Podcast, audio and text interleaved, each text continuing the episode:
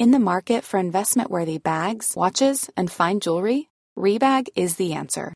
Rebag is a luxury resale platform where each piece is carefully inspected by experts to ensure quality and authenticity. Use Rebag to buy and sell finds from the world's top brands, including Louis Vuitton, Chanel, and Cartier. Head to Rebag.com and get up to 15% off your first purchase as a member with code REBAGNEW. Shop today at Rebag.com. That's R E B A G.com. And use promo code REBAGNEW for up to 15% off your first purchase as a member. One size fits all seemed like a good idea for clothes. Nice dress. Uh, it's a it's a t-shirt. Until you tried it on. Same goes for your healthcare.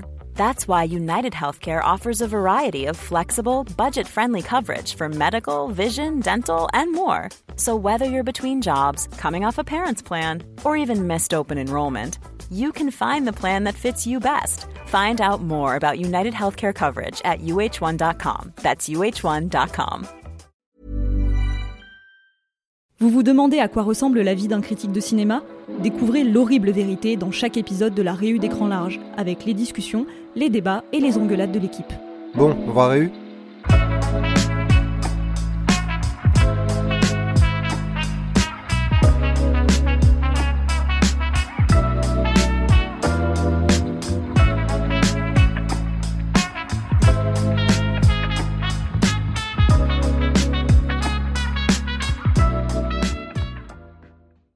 Alors, programme de cette réunion, j'ai envie qu'on parle des gros fails qu'on a fait sur la saga Saw, puisque visiblement tout le monde s'en fout, alors qu'on a passé des heures à parler de Saw dans le bureau. Bordel, je pense que tout le monde nous prend pour des psychopathes, notamment toi, Déborah. Ouais, non, franchement, le dossier sur la chronologie. On en a entendu parler tellement longtemps. Il y a un moment, j'étais vraiment genre en choc devant mon ordi en train d'essayer de faire la frise. Je crois que c'était encore pire que quand j'essayais de comprendre, tu sais, les deux Captain America dans Endgame. Et toi, Mathieu, euh, est-ce que t'es surpris? Parce que franchement, il y avait tellement d'idées qu'on avait sur Saw, on pensait que les gens allaient être intéressés. Ouais, ouais, je sais pas. On devait même faire un dossier euh, plus long à la base qu'on a finalement annulé parce qu'on avait pas le temps, vu Mm. qu'on croulait sous des tas de trucs. Euh, parce qu'il y avait le Dupontel aussi qui sortait, donc euh, ça faisait un peu. euh, Deux salles, deux ambiances. de, voilà, deux salles, deux ambiances. Euh, et ouais, ben euh, c'est vrai que je, je m'attendais à une, une plus gros enthousiasme, d'autant que le film fonctionne plutôt bien. Bah ouais, c'est ça qui est Donc euh, c'est assez étonnant. En vidéo, c'est pas si étonnant parce que les vidéos qu'on fait sur des films d'horreur fonctionnent rarement bien. Je ne sais pas pourquoi, vraiment, c'est un mystère total. Alors que des fois sur le film, ça cartonne, euh, sur le site, pardon, ça cartonne. Euh, par contre, euh, ouais, le- non, mais tous les papiers, ta critique notamment, je, je sais pas. Peut-être que on l'a sorti un peu trop tard parce qu'on l'a sorti le jour de la sortie, pensant naïvement que les gens allaient en salle, alors que bah, vu que le film est sorti en VOD aux Mm. États-Unis, je crois que c'est le jour où nous on est allé en projo, ce qui est Je quand même que ironique. ouais, à peu près pareil, ouais. Ouais, donc le truc était sur internet avant même qu'il sorte Ouais. en salle, malheureusement. Donc forcément, ça a dû aider ni la distribution, ni euh, bah, nos, nos- nos articles. Euh, et toi, Geoffrey, t'es... qu'est-ce que t'en penses? Bah, je, je suis surtout saoulé d'avoir autant regardé les sauts, quoi. Je me suis retapé toute la saga pour rien, même pas pour la gloire ni le succès, certainement pas l'argent. Donc en fait, je me demande pourquoi, à part vous, peut-être qu'il a essayé de me motiver en disant quand même, il y a des trucs bien dans le saut 43, alinéa 2, euh, il y a une scène vachement cool. En Ouais, je t'ai vu sourire à un moment. Si, à un moment, je t'ai vu sourire euh, derrière ton ordi pendant que tu regardais les Sur films. un saut. Oui, mais c'est pas un sourire euh, de bonne volonté, c'est un sourire d'exaspération, tu vois. Après, après, c'est la saga, tu rigoles plus à en parler qu'à voir les films. Oui. C'est-à-dire Ouais. que tu vois les films, tu fais Oh ouais, non, mais quand même. Et ensuite, on en discute entre nous et on s'est bien marré quand même. Moi, j'avoue qu'à la douzième discussion sur Mais attends, dans Saut 3, est-ce que c'est Amanda derrière la commode ou est-ce que c'est un papier envoyé par Hoffman? Je commence à en avoir quand même ras-le-bol. Et euh, donc, on a vu tous les trois sauts et je crois que Déborah, t'es la moins positive sur le film. hein. Ouais, genre, je pensais vraiment que, euh, vu que c'est clairement le, le genre de film où j'ai énormément d'indulgence, bah, au contraire, je serais une de, de celles qui aimerait le plus. Et euh, oui, bah, c'est vrai que j'ai trouvé le film super sur tout l'aspect gore et euh, totalement dégueulasse sur euh, tout ce qui euh, Tout ce qu'il y a à côté du gore. tout ce qu'il y a autour du gore, exactement. Et toi, Mathieu, tu penses qu'on est aussi positif ou que tu l'es un peu moins que moi à cause de la Euh, question justement euh, dont parle Déborah là? Bah ça, c'est vrai que ça explicite une question qui est dans la saga depuis quelques temps euh, et qui est assez euh, intéressante. En fait, moi ce qui me fascine avec Saw, au-delà de la qualité des films en eux-mêmes, c'est à quel point c'est une pure saga d'exploitation qui a survécu contre vents et marées euh, au dixième opus en 2023 à- sur un sous-genre qu'on pensait mort et enterré depuis dix ans et il continue à cartonner et ça me sidère. Et du coup, cette question un peu morale et, euh, et la violence extrême euh, du film qui est quand même hyper gore pour le coup. Il y a deux trois pièges qui sont vraiment vraiment crades mais dans le sens bis du terme quoi euh, Mm. où vraiment tu te regardes tu fais non mais n'importe quoi. Ah, mais il y a des moments où on était tous les trois en train de rigoler dans la salle. Oui, Je sais oui, pas oui. si les autres rigolaient. dans- C'est vraiment, ouais. c'est vraiment risible, mais du coup c'est un peu marrant. Et il a- va assez loin, notamment à la fin, avec euh, l'emploi d'un certain personnage. Franchement, je pensais pas qu'un jour la saga euh, irait aussi loin. Mm. Euh, Même moi, ça m'a Euh, choqué, franchement. Ouais, non, mais du coup, tu, tu, tu vois vraiment le, Petite nature, hein, vraiment. tu vois vraiment la franchise un peu comme, comme moi j'adore regarder le je sais pas le, le bis des années 70 euh, italien comme euh, un, un objet d'étude absolument fascinant autant pour ce qu'il raconte que pour le film lui-même Mm. et c'est pour ça que je trouve que Sodis c'est assez euh, intéressant par rapport à ça même s'il y a quelques scènes gore qui excusez-moi notamment le je crois que c'est la première enfin la scène euh, oh j'arrive pas à- Des intestins. Non Non. c'est de la cuisse Ah, la cuisse. Ah qui, qui est vraiment bon c'est n'importe quoi mais ça fait plaisir de voir en plus les effets sont pratiques et vraiment dégueulasses euh, un truc aussi Les crade psychopathes, euh, Mathieu a parlé. ça fait plaisir. non mais c'est vraiment méchant quoi, c'est c'est assez marrant. Ouais, puis euh, le, le film vraiment, il est vraiment bipolaire, c'est-à-dire que il fonctionne super bien parce qu'il se veut euh, un hommage et vraiment l'héritage des vieux sauts. En plus, euh, le- les pièges qui sont choisis, euh, bah, c'est clairement genre l'amputation, la craniotomie, euh, le fait de se péter euh, les articulations. Enfin, c'est tout. le- ouais. Ouais, voilà. Et euh, mais d'un autre côté, c'est parce qu'il se veut un héritage euh, du côté de la mythologie de John Kramer qui se rétame totalement. Enfin, il a pas réussi à trouver un, un entre-deux. Et je trouve ça tellement dommage que pour la même raison, il se foire d'un côté et il réussit presque admirablement de l'autre. Et c'est quoi tes sauts préférés, toi, Déborah? Euh, les... Alors, bon, évidemment, euh, je vais dire le premier, mais sinon, j'aime vraiment beaucoup d'amour premier degré euh, la première trilogie. Genre les Mhm. trois premiers films. Je trouve que oui, ils se, ils se tiennent bien. Il y a vraiment quelque chose qui est développé, Bon. même si on verra au niveau euh, après de la production que non, euh, ça se tenait pas du tout dès le début. Mais je trouve vraiment que c'est c'est une bonne trilogie. J'accepte encore le 4 et ensuite, euh, même là, je me désolidarise. Et les pires Ou le Les- pire le pire, Spirale. Toujours. Euh, voilà, Saw 10, je le sauve pour tout le côté gore, effet pratique et tout ça, mais sinon, non, le pire, c'est Spirale. Hmm. Et toi, Mathieu Meilleur, pire? Euh, bon, probablement le premier, le meilleur évidemment, mais qu'est-ce que So 1 sinon une sorte de petit produit de petit malin euh, qui arrive au bon moment avec le, le bon style, on va dire. euh. Enfin, c'est, plus une sorte de bande démo qu'autre Mm. chose ce film, ce qui le rend bah, plutôt divertissant, mais franchement euh, inutile quoi. Enfin, franchement. euh, Et les suites, euh, j'avoue que j'aime plutôt bien le 3 pour le côté euh, on pousse les potards du gore euh, à un niveau euh, rarement atteint pour une production mainstream de l'époque. Enfin, le film a quand même pris à moins de 18 ans en France. Ah ouais Truc complètement inédit. Ouais, ouais, c'est. Ça n'a pas Bah, été réévalué après. C'est encore aujourd'hui Euh, Ça, je ne sais plus. Mais il faut, quand même avouer que le 2 est allé déjà un peu plus loin. Mais le troisième, à l'époque, euh, enfin, je pense que, pareil, dans le grand public, on n'avait jamais vu ça. Enfin, Mm. C'est dingue, il y a quand même des scènes hyper cruelles. Euh, c'est, bon, voilà, après, l'attachement que j'ai pour la saga, c'est pour le, le côté un peu kitsch, quoi. Enfin, tu regardes ça forcément au second degré. euh. Et non. faut avouer, pour certains euh, effets gore, c'est pour ça que malgré sa stupidité abyssale, euh, le 7 est peut-être un des plus divertissants, je trouve, notamment parce que deux trois pièges hyper vénères, notamment celui euh, euh, dans, le, dans le garage là. Avec les skinheads Ouais, Enfin, la réaction en chaîne ouais. qui, a- bon, qui est assez marrante. Euh, et oui, Spiral, c'est nul à chier. Parce que non seulement il y a tous les défauts des sauts, qui sont nombreux, mais en plus il se prend hyper au sérieux. Donc c'est une cata. Même si des fois ça lorgne un peu sur le nanar. Voilà ce qui peut faire rire. Ah bah, en revoyant la scène, parce que j'ai clairement pas eu la foi de regarder le film en entier, j'ai regardé sur YouTube euh, scène de Spirale et j'ai vu la, la scène où Chris Rock est avec la capitaine dans le bureau et il hurle vraiment les répliques. Et c'est vraiment, mais tellement nul. je, je comprends pas comment ils ont pu jouer ça et le jouer au premier degré tout en jouant de manière aussi kitsch, quoi. Et le, le fait qu'ils se prennent tellement au sérieux, effectivement, c'est vraiment le pire côté pour moi de la saga Saw, c'est les flics, les gens qui sont dans les commissariats, qui s'énervent, qui se disent il faut aller dans la pièce là-bas, dans l'entrepôt, on s'en fout. Il y a genre 15 personnages de flics interchangeables et là ils se disent on va faire un film entier sur la vraie vie des flics et les problèmes des flics. Non mais euh, non, absolument pas. Ah mais la direction d'acteur dans ce film, elle est incroyable. C'est-à-dire que d'un côté, t'as Chris Rock, t'as l'impression il il joue dans Titanic, il est, il est à fond, il hurle de, tout le temps. On a l'impression qu'il pense qu'il va avoir un Oscar pour ça, quoi. Et de l'autre côté, t'as Samuel L. Jackson.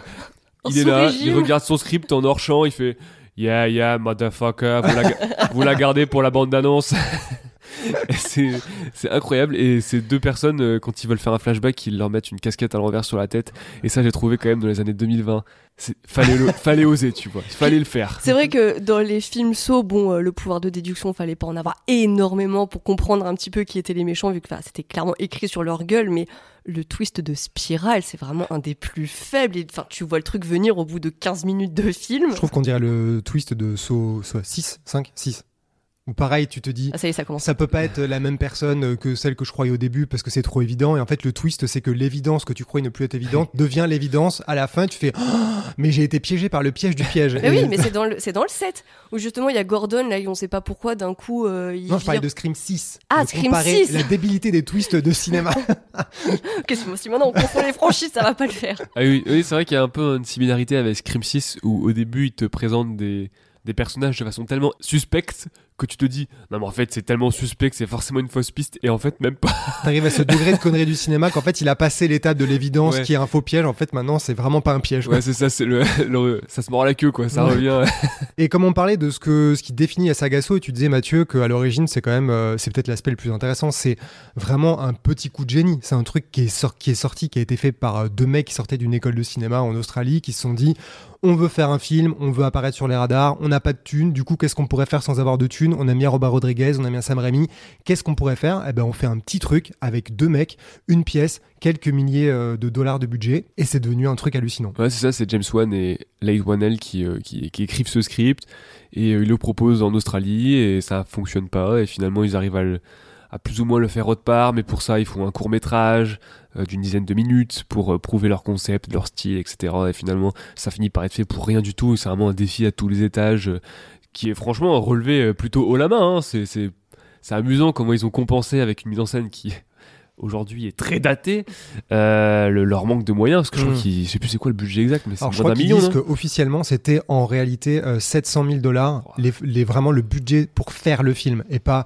des trucs de post-prod et tout ça, qu'ils ont eu quoi, ouais. 18 jours de tournage, je crois, Ouais, c'était c'est vraiment ça. tout petit. Mais même eux, euh, dans les interviews qu'ils ont données après, ils disaient qu'ils avaient pas tellement de vues sur le budget et qu'en gros on leur disait juste qu'ils pouvaient faire, pouvaient pas faire et en fait ils avaient même pas vraiment idée de combien leur, le film était en train de leur coûter.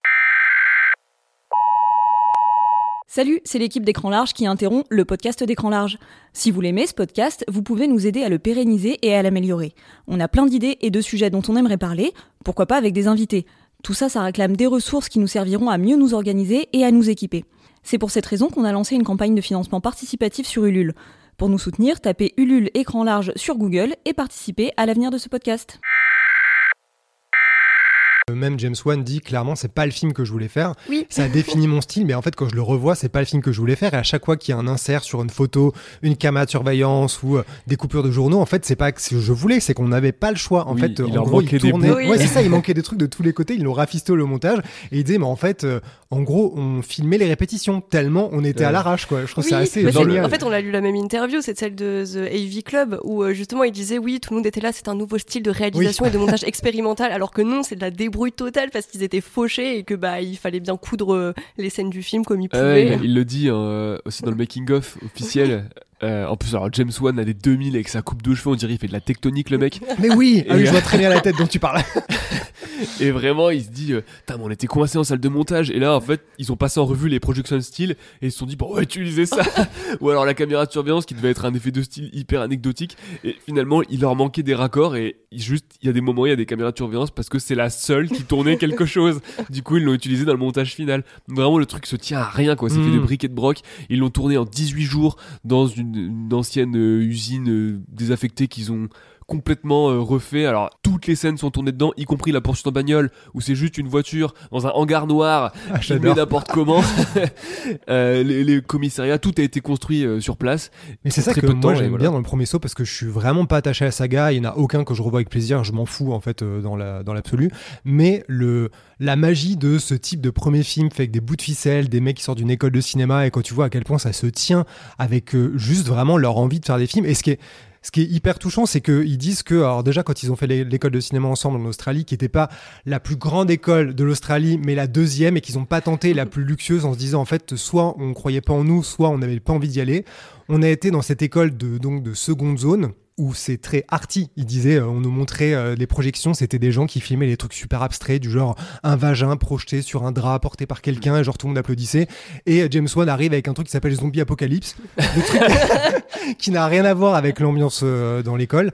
Et Lee Wanell se dit, mais qui a fait ça? Moi aussi, j'adore les zombies, j'adore l'apocalypse et tout. Ils sont devenus potes comme ça. Et quand ils ont été aux États-Unis, ils ont proposé le scénario à plein de gens, notamment DreamWorks, qui a failli le faire. DreamWorks était OK. Et euh, Lee Wanell ou James Wan dit, en gros, c'était un peu le, le, le rêve quand tu commences, quand tu veux vendre ton scénario. Mais on s'est dit, en fait, euh, si ils font le film, ça va être quelque chose de complètement différent. Il va y avoir Michael Douglas, Josh Hartnett. euh, il dit, ça va être un truc genre une production Michael Bay. Il s'est dit, en fait, ça va être un peu comme Massacre à tronçonneuse le remake. Ça va être un truc qui n'est pas ce qu'on veut. Donc, ils ont préféré le faire avec peu d'argent et le faire avec vraiment les limites de leurs ambitions de l'époque. D'ailleurs, on dit souvent du premier, euh, par comparaison avec les autres, que il, est, il verse beaucoup moins dans le gore frontal, dans le, le sadisme et tout, ce qui est vrai, bien sûr. Ça ressemble plus à un thriller qui ressemble beaucoup à Seven, hein, Mm. évidemment. Mais le fait est que si c'est aussi peu gore et aussi peu généreux en termes de, de, de scènes vraiment euh, cruelles, quoi, c'est parce qu'ils avaient pas de thunes, ils avaient pas de quoi faire les effets en eux-mêmes. Euh, alors il y a plein de petits trucs et astuces qu'ils ont trouvé pour faire les, les différentes scènes quand même un peu crades qu'on Mm. voit, notamment bah, la scène avec le mec dans les barbelés, euh, les, les genres de, de flash de, de photos, bah, c'est des production style comme on disait. Mm. Et, euh, et je pense que le court métrage témoigne quand même du fait qu'il voulait mettre le concept de piège au cœur de ce Mm. qu'il voulait faire, parce que ce court métrage raconte juste euh, l'histoire du piège à loup, piège à ours pardon inversé là, le truc qui t'ouvre la tête en deux. Euh, et euh, donc vraiment c'était le cœur du projet, enfin en tout cas leur argument pour le faire produire, c'était ces pièges-là, sauf qu'ils n'avaient pas forcément les moyens pour les rendre hyper gore, ni même en fait pour les faire tout seul sans euh, faire des effets de style qui t'éclatent la rétine pour te faire oublier que c'est pas facile. Oui, mais même James Wan euh, l'a dit plusieurs fois que le, le- ce qu'il y avait au cœur du premier saut, c'était le mystère, c'était de savoir pourquoi et qui avait foutu euh, ces deux mecs-là dans cette pièce, et c'était pas vraiment le côté gore qui après s'est plus affirmé euh, dans les autres films de la franchise. Oui, parce que l'idée initiale, il me semble, c'était euh, donc eux deux, Lee Wanell et James Wan, se pitchaient plein de trucs et ils racontent qu'en fait, ils faisaient que de se refuser les idées, qu'ils étaient assez durs l'un avec l'autre, jusqu'au moment où James Wan a dit J'ai une idée, c'est deux mecs qui se réveillent dans une pièce avec un cadavre, il y a un gun et il y a un magnétophone, et je sais comment ça finit, je sais qu'il y a un twist, et voilà. Mais il n'y a pas le milieu. Voilà, et c'est trop drôle, c'est Lee Wanell qui a dit Ok, ok, il a réfléchi, il a trouvé le titre saut, a imaginé tout ce qu'il y a entre les deux. Et il y a un autre truc drôle d'ailleurs, c'est que James Wan raconte que quand il pitchait euh, leurs idées, il y avait trois idées sur lesquelles il s'était arrêté. La première, euh, c'était euh, l'idée d'un film sur une projection astrale. Alors je me suis dit, bah, ça ressemble beaucoup à Insidious, il me semble. La deuxième, c'était un mec qui se réveille euh, le matin avec des griffures, des traces sur lui et qui se dit, ok, il se passe des trucs euh, bizarres pendant la nuit, je vais placer des caméras de surveillance, ce qui ressemble beaucoup à Paranormal Activity avant que ça arrive. Et le troisième, c'était donc Saw. Donc c'est marrant parce que leurs trois idées, en fait, c'était euh, trois énormes coups de de, bah, d'un peu de génie, quoi, en tout cas d'un point de vue business. Voilà, James Wan, hein, le, le roi absolu de comprendre les, les grandes euh, modes du cinéma d'horreur à venir. Enfin, il a littéralement lancé toutes les grosses franchises d'horreur qui fonctionnent aujourd'hui. C'est quand même impressionnant, quoi. Ouais, parce qu'après Saw, il a fait euh, Dead Silence euh, chez Twisted Pictures, Ouais. aussi le même studio.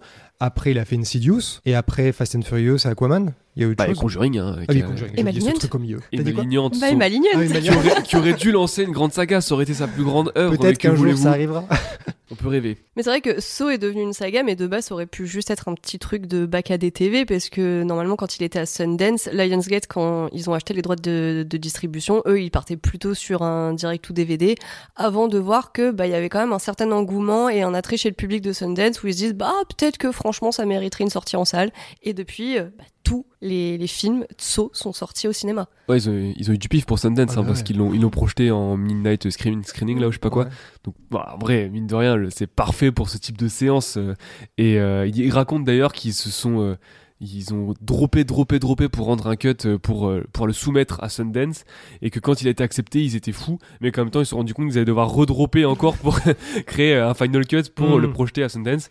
Euh, Final Cut qui d'ailleurs a été censuré pour sortir en salle. Parce que s'il était sorti directement en vidéo, ils auraient pas eu à couper. Ouais. Sauf qu'il a pris un C17 euh, de la MPA en sortant en salle. Donc le comité de classification et ils ont dû couper pour arriver à un R qui va Mm. devenir un peu une marque de fabrique de la saga. En fait, je me dis, ça devait être tellement bien d'être à Sundance à ce moment-là et de Mm. découvrir la franchise et de découvrir le twist et tout. Parce que moi, je pense que c'est un de mes plus gros regrets.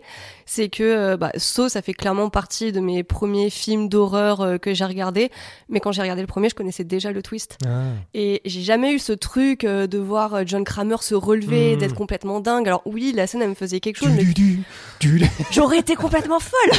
mais c'est vrai que ça, ça doit être mon gros regret de pas avoir Ouais. vécu le twist et le choc euh, comme ils ont dû le vivre à Sundance. Écoute, on a tous des grands regrets dans la vie. hein. Je je suis ravi de savoir que c'est aussi grave que ça, les tiens.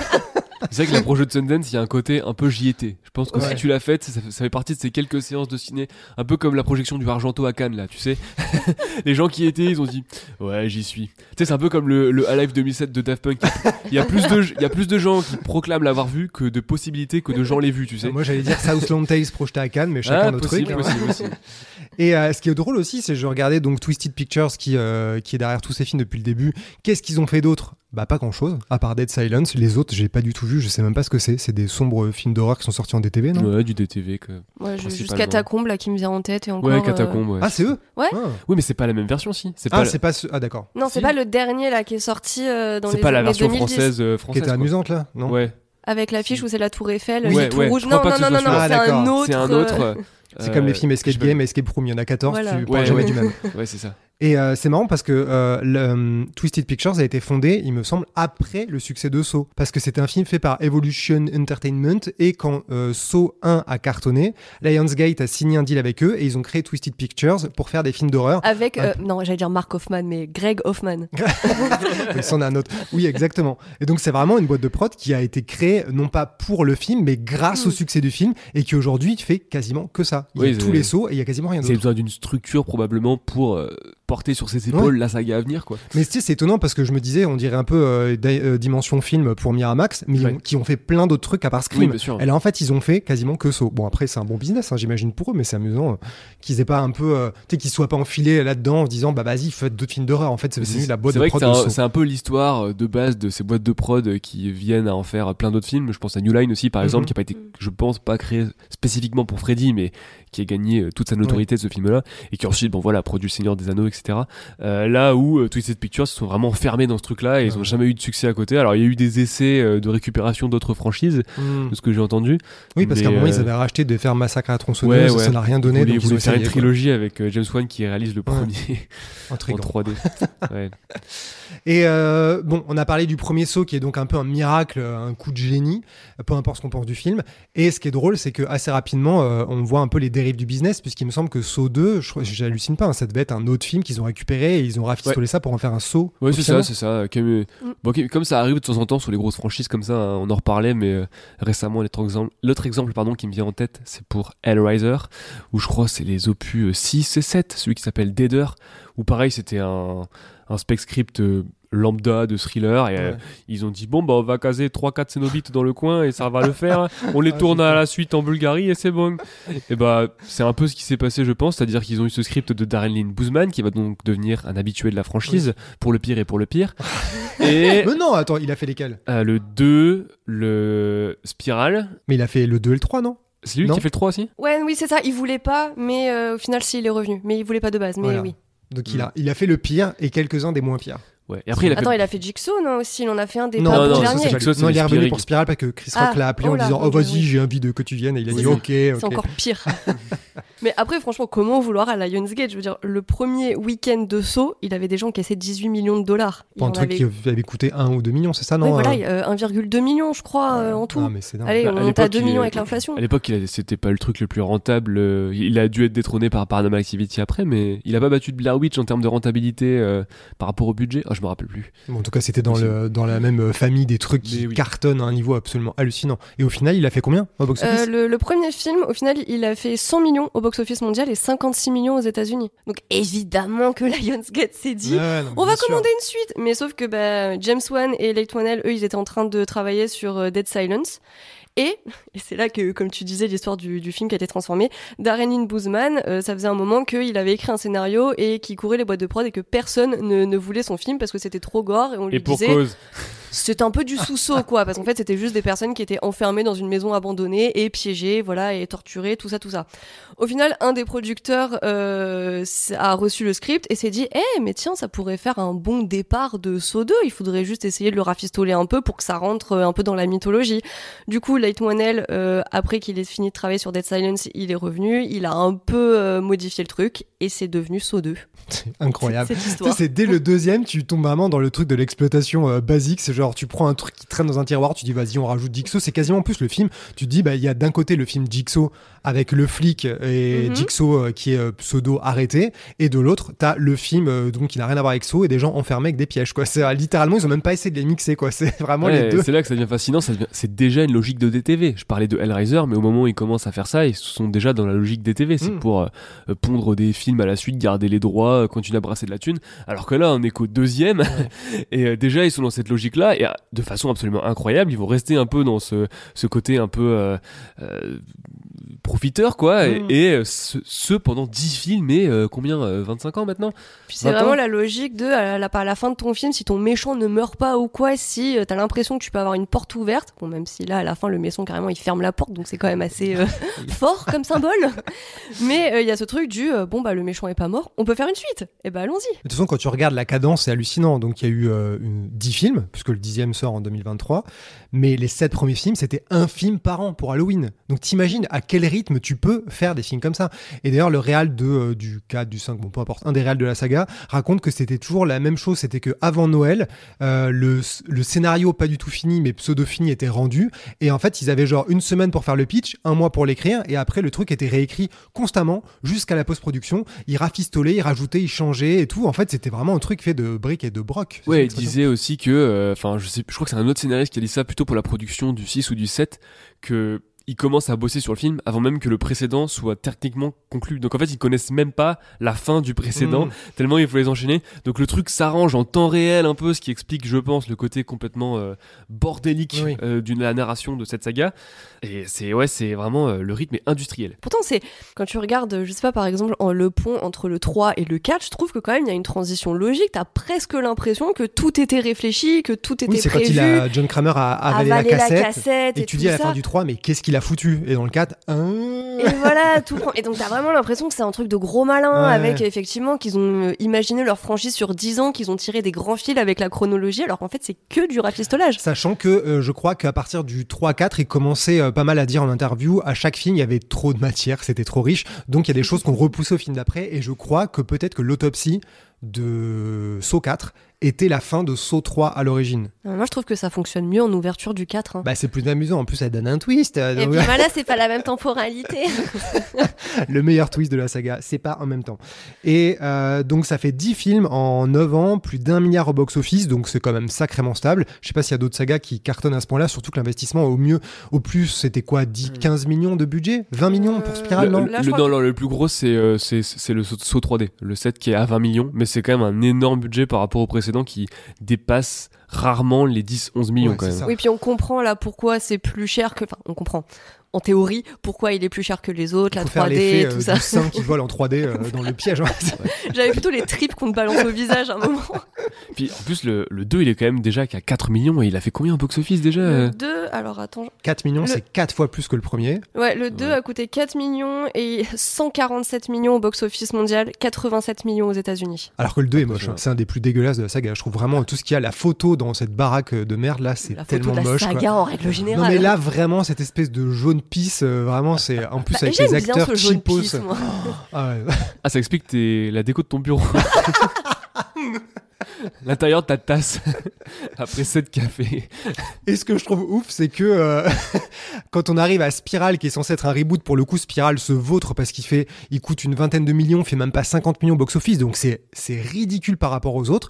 Mais la saga n'est pas morte pour autant, puisque ça revient avec Saw 10, qui fait des chiffres à peu près normaux pour la saga, donc c'est vraiment une saga increvable. C'est ça que je Bah, de trouve toute dingue. façon, le, un film Saw peut se casser la gueule. Il coûte de base tellement peu cher que bon, bah, c'est comme les Paranormal Activity. Il y en a Mmh, un qui peut être vraiment décevant. Bah, ça continue. Ne le parce dis que pas de trop fort, ils vont refaire. Ne le dis pas trop.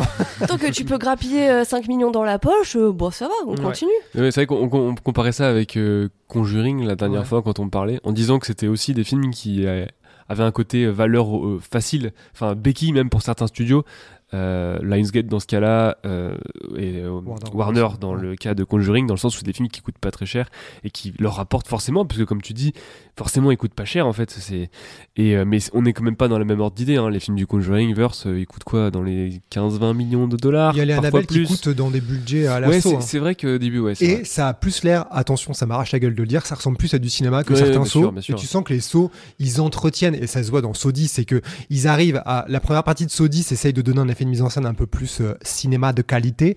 Et il y a un moment, ils reviennent à des accélérés, des ralentis et des, des flashs parce que ça fait partie de l'identité de la saga. Quand tu dis cinéma de qualité, tu parles d'un plan qui dure plus de 14 Exactement. secondes. Mhm. Avec une musique euh, qui est composée par quelqu'un qui fait pas du du du.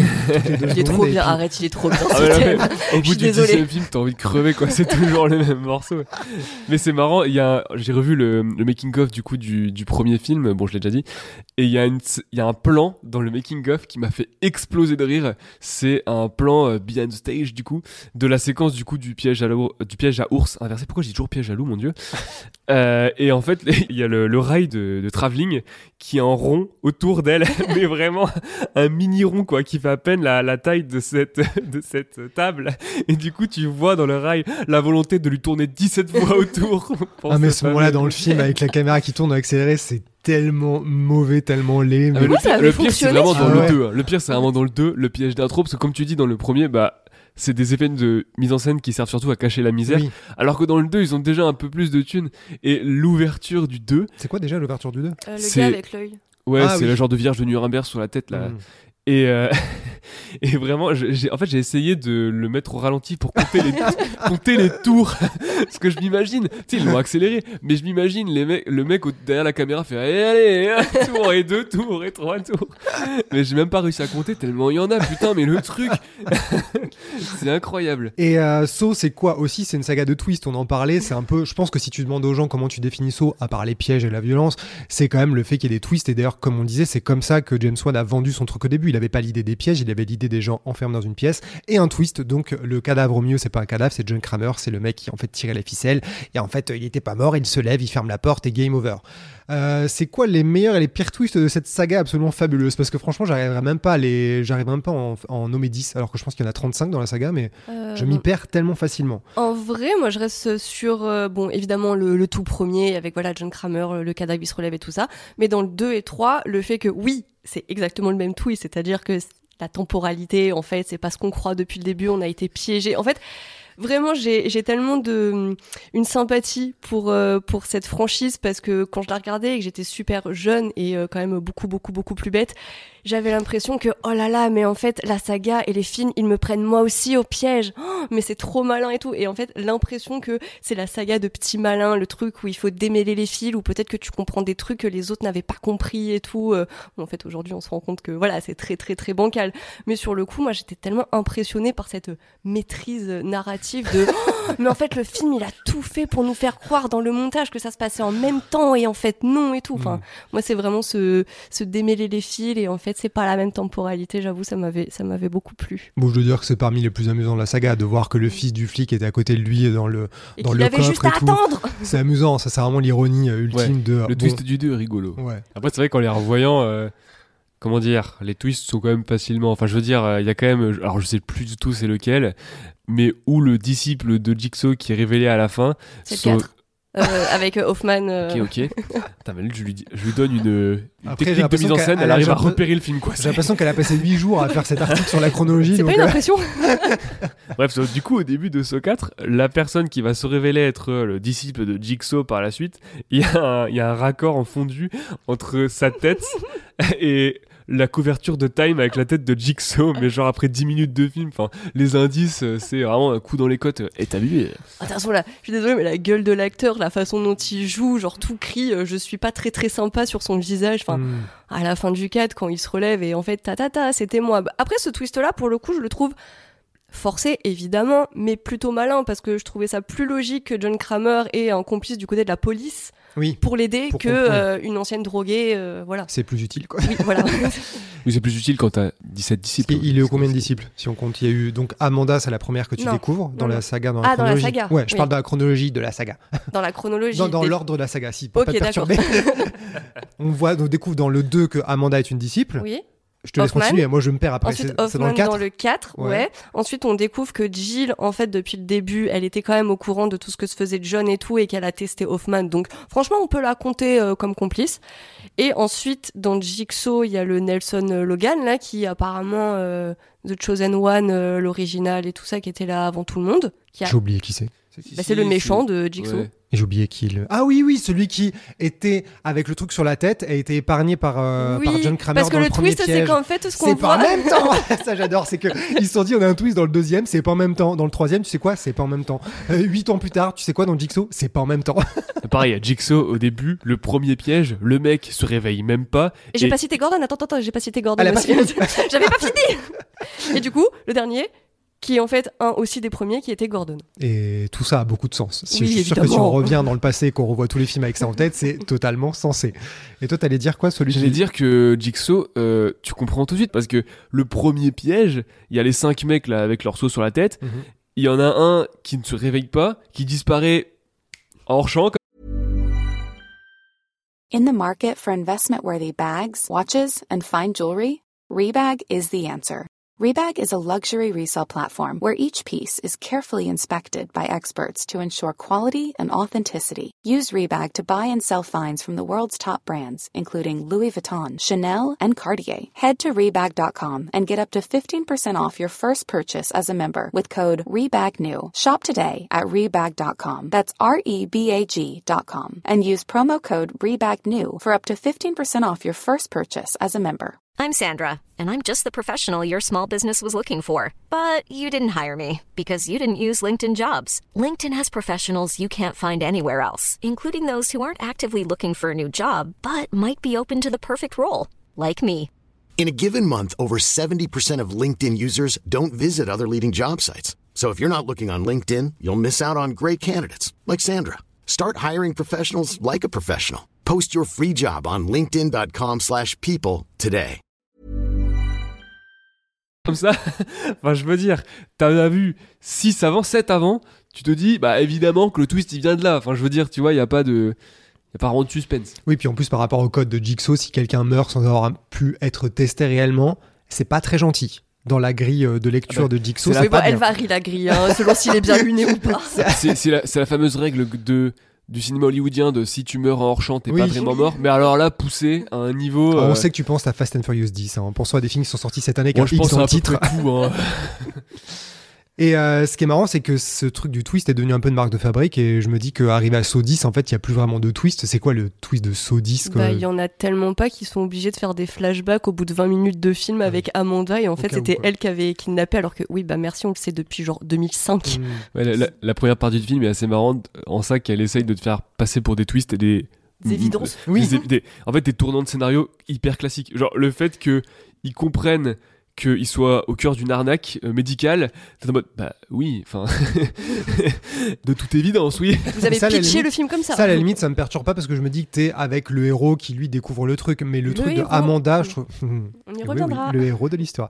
Euh, mais Amanda, je trouve ça ridicule parce qu'en plus, tu n'as pas besoin de le voir et même à la limite, tu t'en fous de savoir à quel moment quelqu'un a tiré le cadavre, à quel moment quelqu'un a juste ouvert la porte. Et le mieux, c'est la scène post-générique de Saudis qui te montre Hoffman. Oui. Alors qu'en fait, tu l'as, tu sais qu'il était là Il et on te le montre genre révélation. Tu bah oui, je sais qu'il était là. Sa révélation, c'est quoi de voir la gueule qu'il a dix ans après Genre a-t-il vieilli comme Amanda ou je comprends pas. J'avoue que cette scène twist. post-générique, j'ai tellement pas compris à quoi elle servait. J'avais l'impression que c'était un petit bonus pour les fans en mode allez, vous le vouliez. Mais qui, Mm. qui veut Hoffman enfin, Mais c'est la musique en fait qui tue le truc parce que euh, le fait qu'il y ait cette espèce d'énorme effet de je sais plus quel est le thème à ce moment-là, est-ce que c'est encore le thème? Je pense pas, je pense que c'est juste un truc un peu spectaculaire. Tu te dis mais il joue ça comme si c'était une révélation, ça me tue quoi, c'est Hoffman donc euh, Ah, c'est le- c'est l'effet classique de franchise hollywoodienne du moment du. euh, la révélation, c'est qu'ils ont réussi à le faire venir pour une scène, quoi. oui, enfin, je veux dire, c'est tout. ouais. Pour que tu puisses faire. Euh c'est comme cas où. DiCaprio sur son canapé, là, dans Ouais. le même.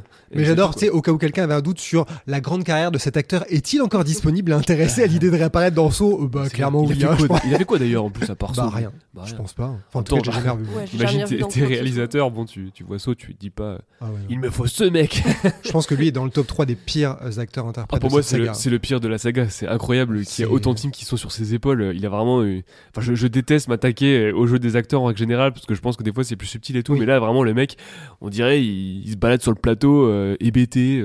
Enfin, c'est- Je pense qu'il est pas aidé par le scénario, mais il est pas aidé par lui-même non Ouais, plus. voilà, hein, c'est parce ce que j'allais dire, il s'aide pas non plus. Ah ouais. Et ce qui va avec les twists, c'est dont on, on en parlait un petit peu plus tôt, c'est euh, tous les effets cheapos de la mise en scène. Alors c'est quoi? C'est les accélères, les caméras qui tournent, mais il y a aussi les flashs. Moi, les flashs, vraiment, ça me tue. Les qu'il y en flashbacks autant. les- Non, les, flashs lumineux, quoi, vraiment, qui sont censés te dire qu'il se passe des trucs. C'est le truc très années 2000. J'ai l'impression de voir tous les films qui ont été faits par, euh, c'est quoi la boîte de prod, la Ghost Pictures? Non. Euh, Dark Castle. Oui, Dark Castle. ouais. Tous ces trucs un peu nazes avec vraiment les effets genre 13 fantômes, tu vois. J'ai l'impression Oui, que c'est oui, fait par la même c'est boîte vraiment de la, prod. la signature des années 2000, ça, Ouais. c'est. Ouais, Ça veut dire que le monteur, à chaque fois, t'as l'impression que genre le public est en train de s'endormir Oui. et qu'il se dit oh putain, faut le réveiller ou faut lui rappeler ce qui s'est passé il y a 5 minutes parce que peut-être qu'il est un peu con ou. C'est vrai que la timeline de montage de ces films doit être euh, un C'est beau ça bordel, hein, parce qu'il y a un nombre de trucs. euh. Et euh, donc on parlait de la musique qui revient toujours en boucle, mais pour le coup, on peut trouver que c'est un peu ridicule parce qu'elle revient et qu'elle est un peu ridicule, et en même temps, bah, elle revient, elle est marquante, et pour le coup, c'est compliqué de l'oublier. Donc je pense que c'est assez une réussite quand même d'avoir réussi à créer un thème musical dans une saga comme ça. Euh, parmi euh, les choses qui sont les plus mémorables, je me demande combien de gens l'ont mis en sonnerie de téléphone ou de réveil, t'imagines, tu te réveilles avec ça. C'est vrai, c'est vrai que, mais encore une fois, la musique est vraiment très très années 2000. Hein. C'est du sous euh, Requiem for a Dream, euh, Clint Mansell, euh, Qui a composé ça d'ailleurs? Shai Closer. A-t-il fait d'autres choses? Euh, il a fait quelques autres films d'horreur que je ne connais pas plus que ça, je dois avouer. J'avoue que je me suis pas renseignée sur lui. euh. L'essentiel de sa carrière aura été donc de remodeler, le réarranger, le même thème pendant 20 ans quand même. Ce qui... Écoute, il faut tous euh, être, avoir un truc, une réussite dans sa vie. Bah, lui, c'est le thème de Saw. Franchement, il y a pire. Et comme on parle de Saw, faut évidemment parler de c'est quoi le cœur de la saga? C'est Jigsaw.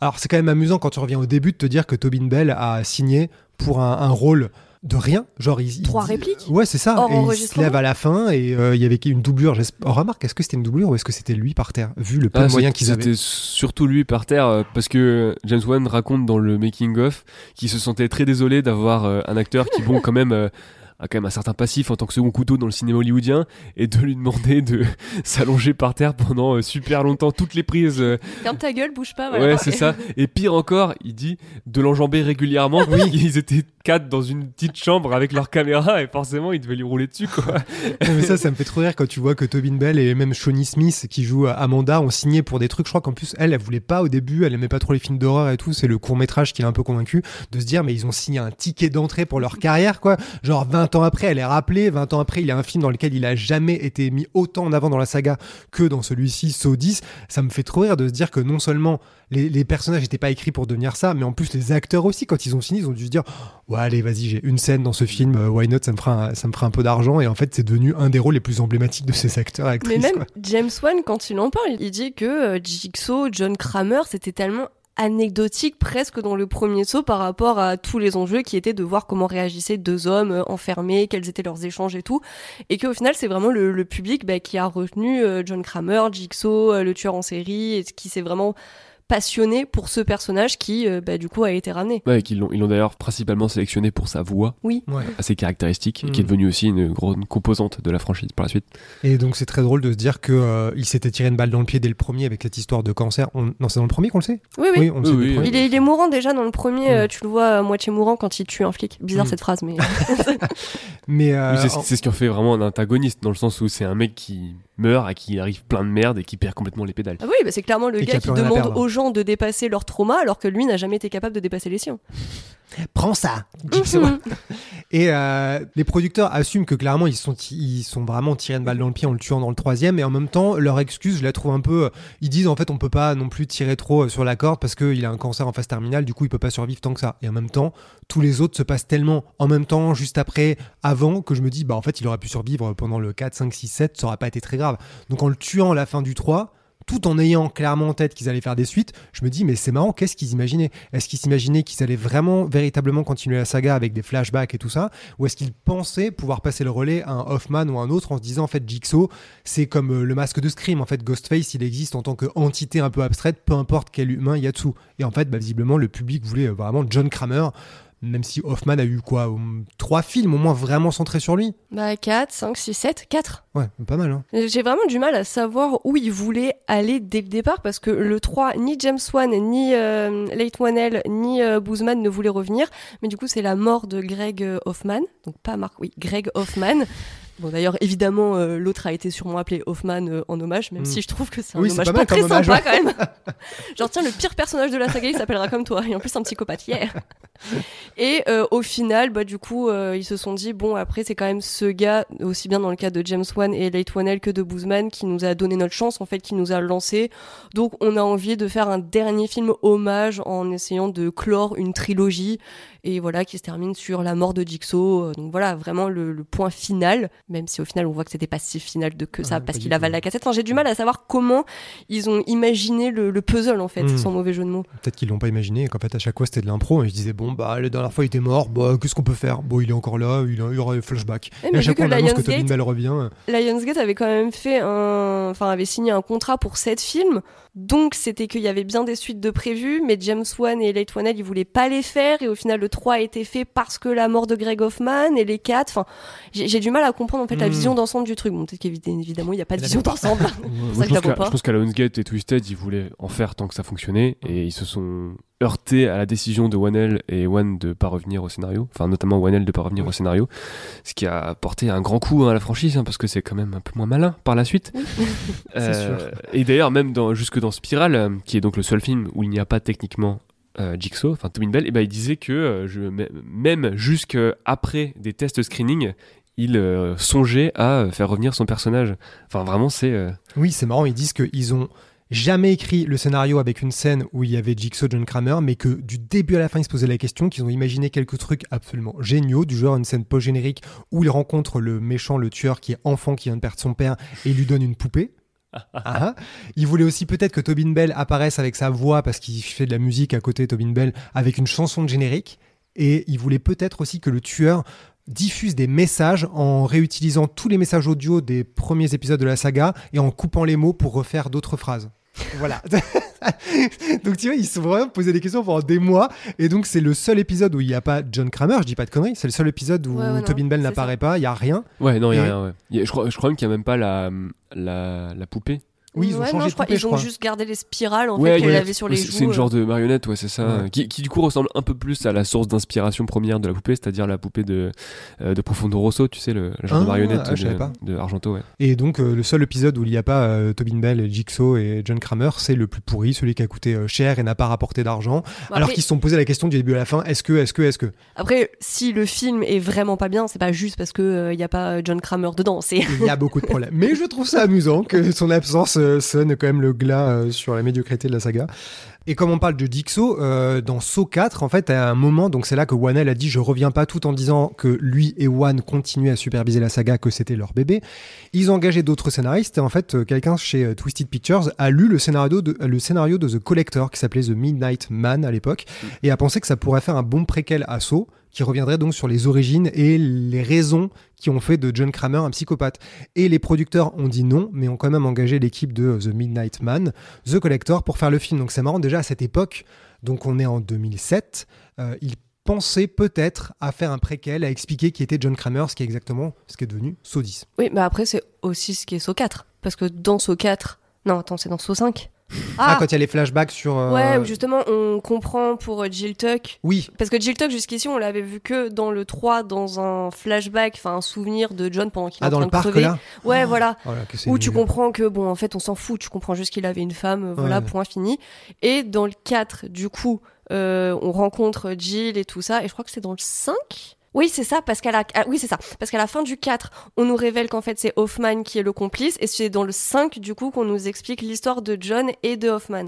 Et du coup, c'est comme ça que t'apprends que euh, euh, la fausse couche, et puis Oui. après l'accident et tout ça. euh, Et que Amanda, dans et voilà, la porte donc en fait, voilà, c'est dans le 5 véritablement qu'ils expliquent un peu l'origine story. euh, Mais de ça reste des petits flashbacks effectivement sur le passé versus un film entier préquel euh, comme Saw 10 est devenu. Et, euh, J'ai rien compris. En Mais- fait, disons qu'au bout de 3 ou 4 films, ils disaient déjà est-ce qu'on explique tout le passé Oui, euh, de ça. Dixo et ils l'ont fait un Bah, peu, ouais. mais il y avait l'idée d'en faire un truc entier. Après le 3 qui devait vraiment euh, techniquement conclure un arc autour euh, de, de Jigsaw, Euh, ce, ce duo de scénaristes donc euh, ont fait, euh, comme tu l'as dit, le, ce qui est devenu par la suite The Collector, dans l'idée de revenir complètement en arrière pour complètement créer le personnage, etc.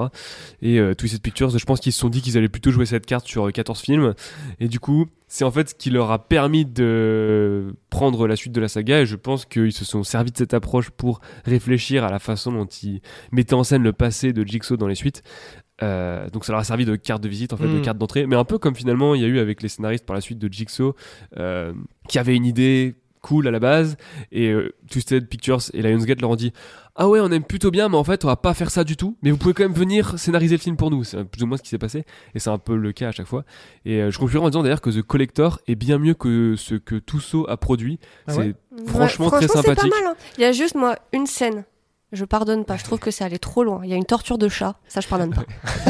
Il y a un des meurtres de chat les plus gratinés de de plus l'histoire Non, non, mais c'est en trois étapes. hein. C'est-à-dire qu'il te torture un chat en trois étapes euh, bien distinctes et tout. C'est c'est horrible. Euh, T'as les pauvres cris du chat et tout. Non, franchement, ça, j'ai pas aimé. Alors, en plus, dans le film, la gamine, elle subit pas ça. Non. Là, tu retrouves le côté un Non, peu euh, maman j'ai raté l'avion vers- version Mm. extrême euh, que franchement, va- franch- voilà dimanche soir avec une bière c'est parfait. Moi, euh, je- Pas pour toute la famille.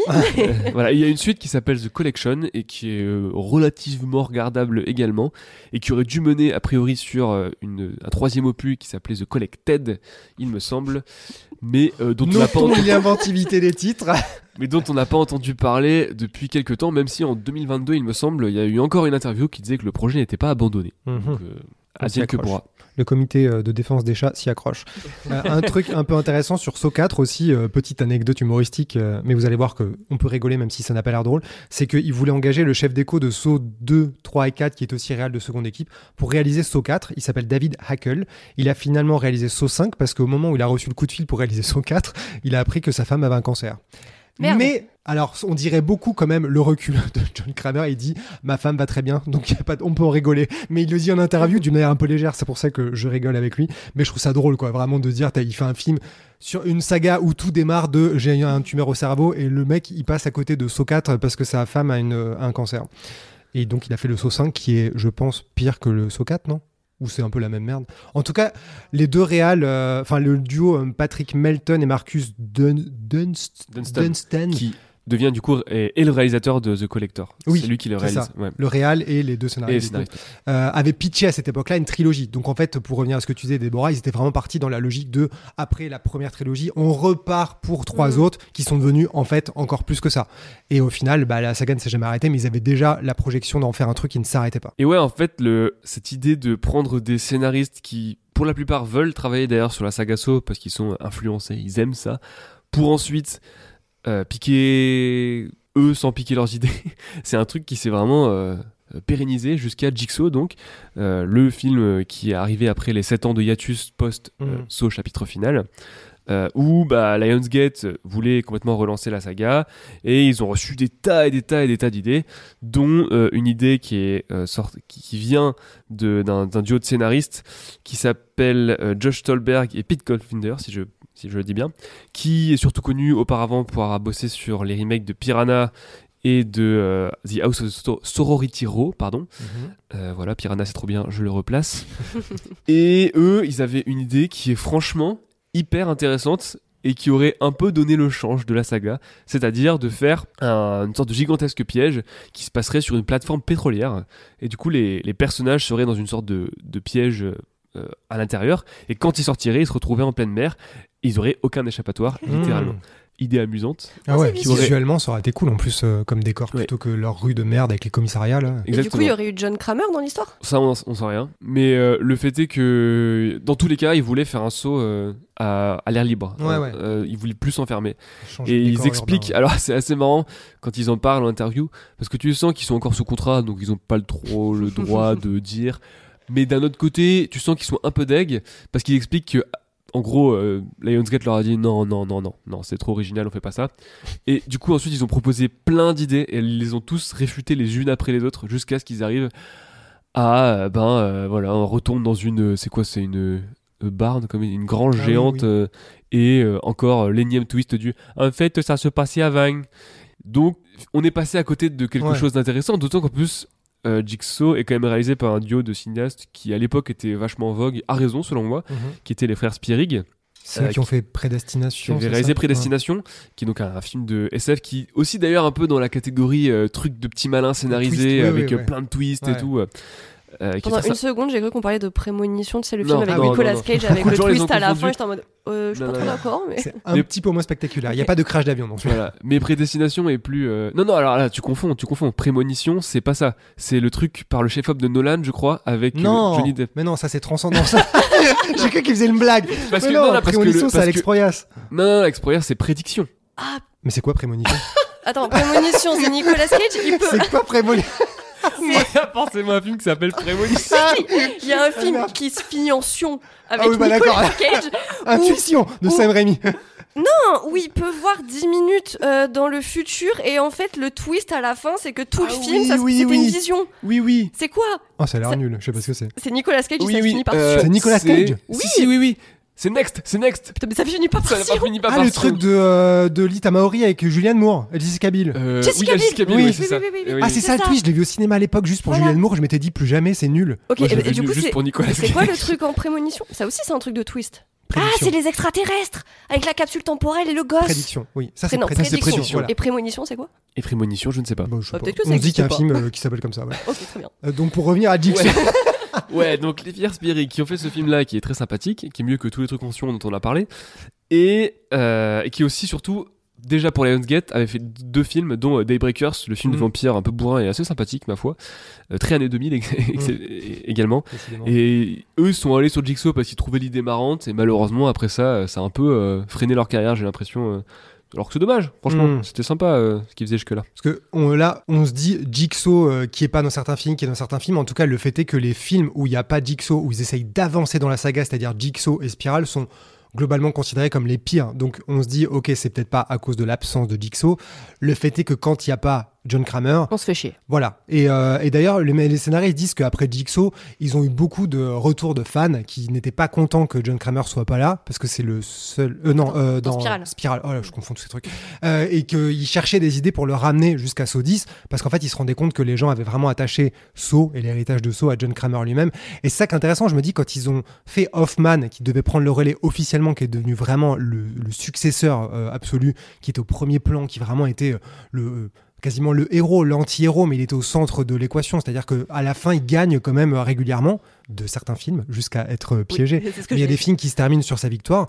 Est-ce qu'ils pensaient qu'après, ils allaient pouvoir refaire un passage de relais avec un autre prétendant Je sais Un absolument pas s'il y avait une suite qui était prévue de Jigsaw avec le Nelson Morgan là qui est euh, l'apprenti donc du coup qui est toujours dans la nature parce qu'il a jamais été arrêté. euh. Et qui reviendra probablement. Bah, tant mieux, tant mieux. Il a pris sa petite retraite sabbatique. Mais c'est vrai que lui, il a eu un, un run assez court. Ouais, je sais pas parce que il me semble que euh, le genre de geste de fanboy de Chris Rock de initier Spiral, si je ne m'abuse, est arrivé avant qu'il sorte Jigsaw, si je dis pas de bêtises. Euh, non. Je crois qu'à cette époque-là, ils avaient fait Jigsaw et ils cherchaient des idées depuis un an ou deux, qui y avait plein d'idées balancées. C'est ça, ouais. Personne n'était content chez Lionsgate, il y avait rien qui était validé. Ils ont fini par trouver une idée et qu'ils ont présenté comme 100% de John Kramer, donc qui était peut-être un saut 10. Et là, Chris Rock est arrivé. Ok, en bon, j'ai disant, dû, Oh, j'ai dû confondre avec un autre film de la saga. Oui, c'est ça. Mais ils étaient déjà à cette époque dans l'impasse de il faut ramener John Kramer, qu'est-ce qu'on fait? Ah ben on fait le contraire absolu. Et Lionsgate a dit allez-y, faites un film quasiment indépendant, qu'à l'époque ils ont présenté même pas comme Saw 9. Ils se sont dit après Spiral, on pourra faire Saw 9. Moi, il se trouve qu'ils ont fait Saw 10, considérant donc que Spiral est Saw numéro 9. Ils ont, ils ont fait une, ils ont essayé de faire une Ten Cloverfield Lane, Ouais. comme, euh, comme beaucoup avant eux. Avec succès. Mais je trouve, en plus, je pensais que l'intrigue de, de Sodis, donc euh, John Kramer qui va tester un traitement expérimental qui en fait est une escroquerie, du coup il tue, il tue tout le monde, c'était vraiment genre sorti du chapeau. Et c'est en, re- en me refaisant les films, dont Saucisse. Donc, euh, le- une des, des victimes, euh, c'est l'ancien assureur de John Kramer qui a pas voulu l'assurer Ah pour un traitement expérimental par un médecin norvégien. Ah, ah, tin. Donc, tout était préparé. vraiment, comme on se disait, j'imagine vraiment les gars qui se refont tous les films. Et puis dès qu'il y a un petit angle mort, mais, mais aussi infime soit-il, ils sont oh, oh là là, angle mort, ça, on peut À étendre un sur moment, il a dit qu'il aimait le saumon. C'est parti. Non, mais c'est pour ça qu'on se dit que s'ils veulent vraiment relancer le truc, mais il faudrait qu'ils le fassent sans John Kramer, ils pourraient exploiter plein d'angles morts, genre qu'est-ce qui est devenu euh, Gordon entre Saw 1 et Saw quoi? Jigsaw Il revient dans lequel? De quoi? De- euh, Laurence Gordon, il, Il revient, revient dans le le 7. Dans le 7. Et après, on n'a jamais ent- entendu C'est parler sous de lui. 3D ça. Oui. Ok, ça, ça commence à devenir Ouais, compliqué. ou, ou même, tu sais, on en rigolait la dernière fois, mais genre euh, la gamine euh, dans Saw Oui. 4, euh, qui était la fille de Jeff Elline, euh, qu'est-ce qu'elle devient et tout. Et c'est toi qui disais, Déborah, euh, qui sont les deux personnes avec Laurence Gordon quand Alors ils ça- vont prendre Hoffman à la fin de Saut 3D Ça, euh, bon, j'ai revu les films vraiment avec attention. Il n'y a pas la réponse dedans, mais j'ai trouvé plein d'articles qui disent que dans les bonus DVD, il y a les producteurs ou les scénaristes, je sais plus, qui expliquent qu'en fait c'est euh, Brad et Ryan. En fait, tu sais les deux gars qui sont dans le piège en plein air dans Saucette et qui Avec la finissent, meuf, là oui, et qui finissent par s'en sortir. Apparemment, selon une des théories, déjà quand tu fais des théories sur ton propre film, il y a vraiment un problème. Bah, ce serait ces deux gars-là. Ou en tout cas, ce serait en fait euh, des gars du groupe de parole euh, de survivants euh, qui Les avaient. producteurs et scénaristes ont été sur Reddit et se sont dit Oh putain, ça, ça marche, on va la dire en interview. Parce que vraiment, quand j'ai vu le film, à la fin, j'étais en mode donc, ok, donc imaginons aussi tiré par les cheveux que ce soit, genre un des deux autres gars, c'est le Nelson Mang- le ne- Nelson Oui. Logan de Jigsaw qui n'existait pas encore, mais bon, passons. Qui est l'autre personne Oui, plus personne n'est vivant en ce moment-là. Hmm. Genre tout le monde est mort, donc Moi, euh, je pense que c'est l'enfant de Saut 10 qui est grand, qui est derrière un masque et que c'est lui. je pense qu'il a payé quelqu'un, comme il a payé Obi dans le 2 pour kidnapper les gens. Après, euh, Gordon, il aurait pu techniquement avoir un- une plus grande présence, car à l'origine, il le voulait pour Saw 6, si je ne dis pas de bêtises, mais l'acteur n'était pas disponible. Et surtout, Saw 7 à la base devait être en deux parties. Ah bon? Et oui, il devait y avoir en fait 8 sauts classiques, plus après ceux qu'ils allaient faire ensuite.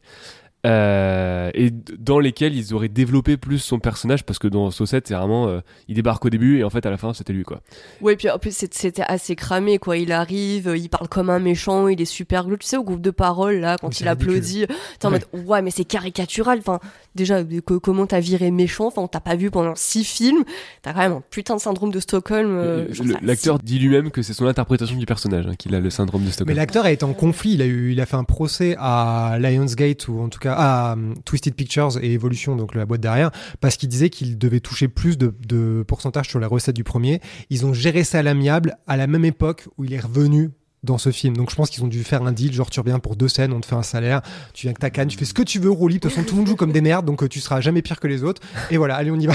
c'est vrai mais en tout cas ouais ils ont ils ont euh, scindé enfin ils ont non ils n'ont pas scindé au contraire ils ont soudé le, les deux parties de Saw 7 quand ils ont vu les résultats au box office de Saw 6 qui était euh, trop trop bas pour eux alors que bon c'est le seul opus de la franchise à, à part Spiral du coup maintenant à être passé en dessous des 100 millions de dollars de recettes mais bon vu les budgets hein, Oui. encore une fois c'était très honnête. Mais je pense que ça prouve surtout un peu comme le cas de la nonne dont on avait parlé la dernière fois que le budget promo pour ces trucs doit être Ouais. genre 5 fois 5 fois ce que ça doit être le budget de production euh, vu qu'on entend parler euh, en long en large et en travers. Et que peut-être qu'ils n'ont pas fait une si grosse marge sur le 6 du coup ils se sont dit on va tempérer un peu. Et, euh, et- mais bon après paradoxalement le 7 a cartonné Euh, donc euh, je crois qu'il a fait 140 millions un truc Après, comme ça ouais, il était vendu comme le oui, final truc, chapter. le truc ouais. final, oui. Mais après, en fait, après, il y a- il y, a une autre, euh, y a une autre composante, mais j'en parlerai plus tard, qui est très intéressante, je trouve. Mais du coup, je comprends mieux, genre, pourquoi le, le dernier saut, enfin, saut 7, il est aussi juste apocalyptique au niveau de la narration, parce qu'il y a des trucs, euh, tout simplement, qui n'étaient pas censés se passer dans ce film, parce que tu te dis, bon, euh, Mark Hoffman, il est quand même, genre, poursuivi par le FBI et tous les keufs des États-Unis, mais il a le temps, quand même, de monter des jeux avec les skinheads, là, qui est quand même assez sophistiqué, hein. enfin, il a dû mettre du temps à mettre ça en place, plus le jeu en plein air. Alors ça. mais ce piège, c'est quelque chose. Genre, c'était quand même beaucoup, beaucoup, beaucoup d'organisation à mettre en place, alors que, genre, t'es l'homme euh, le plus recherché des États-Unis. Mais ce qui est drôle, c'est que on commence avec euh, Jigsaw dans le premier, qui est quand même juste une ombre et un truc très très peu présent à l'écran. Aujourd'hui, euh, 20 ans après, on se retrouve avec euh, Jigsaw qui est au cœur d'un film, qui est au premier plan, qui est vraiment euh, l'antagoniste héroïque. Et euh, je sais quand on... L'antagoniste héroïque. Ouais. Notion Mmh. intéressante. Ah non, mais on peut en parler, c'est ça qui vous gêne, vous, dans le film. Quand on est sorti de la projection, je sais que sur le chemin, euh, euh, on Ouais. a discuté de ça, et vous, ce qui vous dérange, c'est justement ce qui est devenu Jigsaw. Donc c'est à la fois l'argument qui fait revenir les gens en salle, comme on le disait, puisqu'ils ont essayé un peu de s'en priver, de s'en séparer, petit à petit de l'éjecter jusqu'à officiellement ne plus l'avoir dans Spiral, qui a été donc le pire score, peu importe pour la raison pour laquelle c'est c'est de la merde. Et aujourd'hui, il revient en premier plan sous les projecteurs, le film est complètement construit autour de lui, ce qui est peut-être ce que les gens veulent, et le score box-office est plutôt pas mal, parce qu'il approche des 100 millions euh, tranquillement. oui, oui, bien sûr. bah, Donc euh, ouais. c'est dans les c'est dans les clous. Même si Mais mais quoi Même si je comprends pas. Enfin, je veux dire, euh, ça se passe 17 ans après la mort du personnage. Tobin Bell, il a 80 ans. 81 même. Après, je trouve que c'est pas trop gênant sur lui, c'est plutôt sur Amanda euh, Johnny Smith où c'est gênant parce que lui, il a un cancer, euh, donc tu peux imaginer que sa sale gueule euh, vient Oui. de là. Tu vois, après, il allait un peu mieux. Il y, a quand même moins, il y a quand même moins une sale gueule que son cadavre dans le 4, hein, ce qui est quand même. euh, Mais c'est ça, parce que quand tu le vois dans le 2, tu dis oui, bah oui, il est déjà un peu affaibli parce que l'acteur était déjà vieux, mais là, enfin, là, c'est vraiment un vieillard. En Enfin, suspension d'incrédulité. Moi, ce qui me dérange, c'est la perruque de Amanda, qui était déjà une coupe de cheveux de merde dans le dans 2. une perruque? Ah bah, la coupe de cheveux qu'elle a, c'est pas possible. Déjà, dans Saw 2, je me disais, mais qu'est-ce qu'ils l'ont fait, la pauvre? C'est ça la torture, c'est Enfin, vraiment, j'ai pas envie d'entrer sur ce terrain-là, mais enfin, quand tu vois juste le, le- le personnage, enfin, c'est une actrice qui a 54 ans qu'on Bah essaie ouais. de faire passer pour euh, une Non, meuf là, de pour le coup, c'est 32 ans. compliqué de, de Là- à y franchement, croire, quoi. mais- Mais le, le pire, c'est la justification parce que, euh, tu sais, on en parlait, j'avais pas vu la bande-annonce et tout, et je me disais, mais c'est obligé, va y avoir du de-aging, va y avoir un rajeunissement numérique, enfin. Tu, tu peux pas faire une- passer une pilule aussi grosse et ça a effectivement été une option qui a été envisagée. Ah ouais, ouais. Sauf que le réel, cher quand même. sauf que le réel a dit que euh, le problème c'était que la plupart des films qui font ça, ça installe un, un petit sentiment de, de décalage en fait, de malaise, et que vu qu'il y avait énormément de gros plans euh, sur Tobin Bell et euh, Shawnee Smith en train de se parler, que c'était des moments émotionnels, et bah si on mettait ce filtre numérique par dessus, Ouais, ça allait tout casser. Le Donc, du coup, promotionnel, quoi. non, mais- Ils ont laissé ça comme ça, le budget il était beaucoup moins cher. Bah ouais, c'est ça le de-aging d'Amanda. En plus, tu dis, ils ont... pourquoi ils sont fait chier à ramener Amanda? En fait, c'est juste pour que Jigsaw puisse parler, sinon il est tout seul. Mais en fait, ça n'a aucun sens Moi, euh, dis, réel. à la rigueur, lui faire kidnapper des gens, mais tu lui laisses son masque de cochon, je Ouais. sais pas, n'importe quoi. En plus, elle est même pas testée. Moi, je pensais qu'elle allait être retestée Ouais. avec la junkie qui est dans le jeu. Et en fait, pas du tout. Elle est juste là à côté en assistante pour parler et pour chialer à la Non, fin. mais Et que tu dis, moi, en fait, elle chiale, mais elle sait que c'est Bah, fait elle, devait exprès. être, Pff. elle devait être testée à la base. Non, non, pas testée comme ça. Moi, je pensais qu'elle allait être testée sur sa fidélité Ah, à, euh, à John Kramer. Parce que tu sais, il y a la personnage de la jeune droguée qui Oui. est en fait son personnage Ils miroir. insistent et... beaucoup Oui, dessus oui. dans les Oui, regards et non, tout. mais ça, ok, oh là là. c'est un pré-test pour, foi- pour savoir à quel point il peut avoir foi en elle. euh. la, la façon dont c'est abordé puis mis sous le tapis euh, représente beaucoup de choses dans la façon dont la saga traite euh, les sujets auxquels elle s'attaque. Non, mais qu'est-ce qui vous dérange alors dans, dans le Jigsaw, euh, dans le personnage de Jigsaw dans Saw Bah, 10 C'était inévitable de dire on va passer énormément de temps avec ce personnage auquel le public est déjà attaché. C'était genre juste la porte ouverte pour l'humaniser euh, bien plus qu'il ne le faut. Enfin, il faut pas humaniser Jigsaw, tu peux pas humaniser un tel personnage et juste justifier véritablement ses actes et en faire une espèce d'anti-héros euh, qui, qui va braver le système, euh, qui va rééquilibrer un monde injuste et tout, alors que non, c'est un énorme psychopathe qui, encore une fois, n'a jamais su dépasser ses traumas et qui, un jour, s'est dit euh, bah, je vais obliger les gens à le faire. Enfin bref, c'est- juste une personne qui a un code moral qui est complètement dérangé et bancal et c'est pas grave, c'est ce qui en fait un personnage vraiment fascinant.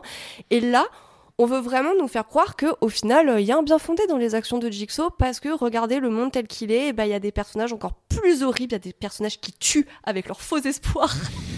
Genre vraiment quand ils Fallait ont ressortir prononcé- cette réplique Ah incroyable. non, mais je veux dire, quand t'as une réplique qui est balancée que, comme ça, de façon tellement romanesque, presque théâtrale et tout Je- ça. je- parce que elle, elle arrive surtout à point nommé parce que c'est juste après qu'il est quand même forcé un mec à trifouiller son propre cerveau quoi. Et après ça il dit oui mais tu comprends ils tuent avec leur mais, non, mais Jigsaw, c'est pas un justicier sanglant, enfin, c'est pas. Non, c'est pas un Batman, enfin, il faut, il faut se calmer. Et, euh, et le coup de vraiment, parce que l'enfant. Le fait de faire de Jigsaw un sauveur d'enfants et qu'il y ait des personnes pour te montrer que vraiment elles sont plus méchantes que Jigsaw qui torturent un enfant d'une façon en plus euh, quand même assez hardcore. Euh, non, je trouve ça juste ridicule. Genre, essayer de créer un contraste entre Jigsaw et des personnages qui seraient encore plus Mm. méchants pour essayer de faire de Jigsaw un anti-héros au bout du dixième film où on a vu que son code moral c'était n'importe quoi. Genre, juste, je trouve ça, mais bête. Même pas bête en fait, c'est abject. Toi aussi, tu penses ça, Mathieu? Ouais ouais. je- en fait euh, il y a- pour moi il y a vraiment un glissement entre l'antagoniste et le protagoniste par rapport à Jigsaw, mais qui est je trouve assez fascinante en fait. Euh, si tu prends un peu de recul et qui rentre dans ce que je disais sur le, fait que ce soit vraiment une saga d'exploitation à l'ancienne, c'est-à-dire qu'il y a un genre de glissement moral assumé qui ne se dépareillerait, pardon, vraiment pas dans euh, ouais, le- vraiment l'exploitation la plus crasse des années 70-80 où plus personne se pose de questions et euh, le, le sujet est hyper en fait le sujet est hyper large et pourrait s'appliquer à tout un pan du cinéma d'horreur mais je pense que Saw est la franchise qui permet de l'aborder de la façon la plus intéressante. Ok. Moi, c'est marrant, ça me dérange pas. Alors, peut-être que, peut que j'ai un problème psychologique et moral, mais je trouve que la boussole de la saga est tellement cassée depuis le début que je trouve ça intéressant de nous mettre dans la position ultime de je sais ce qui va devenir, il est au début de ça, et on me met face à la, le- le- la situation grotesque de lui qui dit mais euh, les, les faux espoirs qui tuent aussi. Et tu dis mais c'est tellement extrême et grotesque que c'est amusant qu'un film essaye de te faire passer ça pour quelqu'un de gentil et qu'il te met dans cette position en sortant de te dire mais c'est c'est une blague en fait. Le mec il croit tellement le film essaye de m'y faire croire mais en fait ils sont tous à jeter à la poubelle et lui est clairement pas mieux que les autres Non, mais parce que si tu reviens au non mais attends tout par contre Déborah film- parce que là je vois l'heure ça fait déjà super longtemps qu'on parle de cette saga de merde. Euh, je propose qu'on en reparle la semaine prochaine parce que je pensais pas qu'on allait arriver sur le débat de la morale de John Kramer et, et- et Jigsaw. Je pensais qu'on allait parler de pièges d'hémoglobine et de femmes nues dans un frigo qui sont tuées. Euh, en tout cas ce qui est marrant c'est que euh, depuis le début on parle de cette saga qui est partie d'un petit truc de, de film de potes film de fin d'école. C'est devenu un énorme phénomène. Donc on dirait une suite d'accidents sans fin. Euh, des trucs qui étaient des accidents sont devenus un peu des modèles. On parlait de la manière de faire les films, les codes un peu cheapos de euh, on n'a pas d'argent. C'est devenu en fait le le style, l'identité. Et, euh, et Jigsaw, qui était au début un, littéralement un faux cadavre et un figurant sur lequel on devait marcher pour passer de l'autre côté de la pièce dans ce mini décor de film sans argent, est devenu la star, la superstar, au point d'en faire maintenant le héros, anti-héros, le protagoniste, antagoniste, peu importe. Donc on en reparle la semaine prochaine, on refera une réunion dessus pour continuer finir euh, tout ça. Et j'ai l'impression de le dire pour la 18e fois, mais ça fera un super podcast parce que vraiment, peu importe le sujet sur lequel on nous lance, on en parle pendant des heures, même saut, en même temps 10 films, je suis pas étonné. Donc si un jour on lance un podcast, on invitera les gens à nous suivre, partager, mettre une bonne note et revenir chaque semaine parce que j'ai l'impression qu'on pourrait faire autant de podcasts que d'articles de merde sur écran large. Donc j'espère qu'un jour on va enfin se lancer. Et que de films saut. Plus que, bah non, plus j'espère.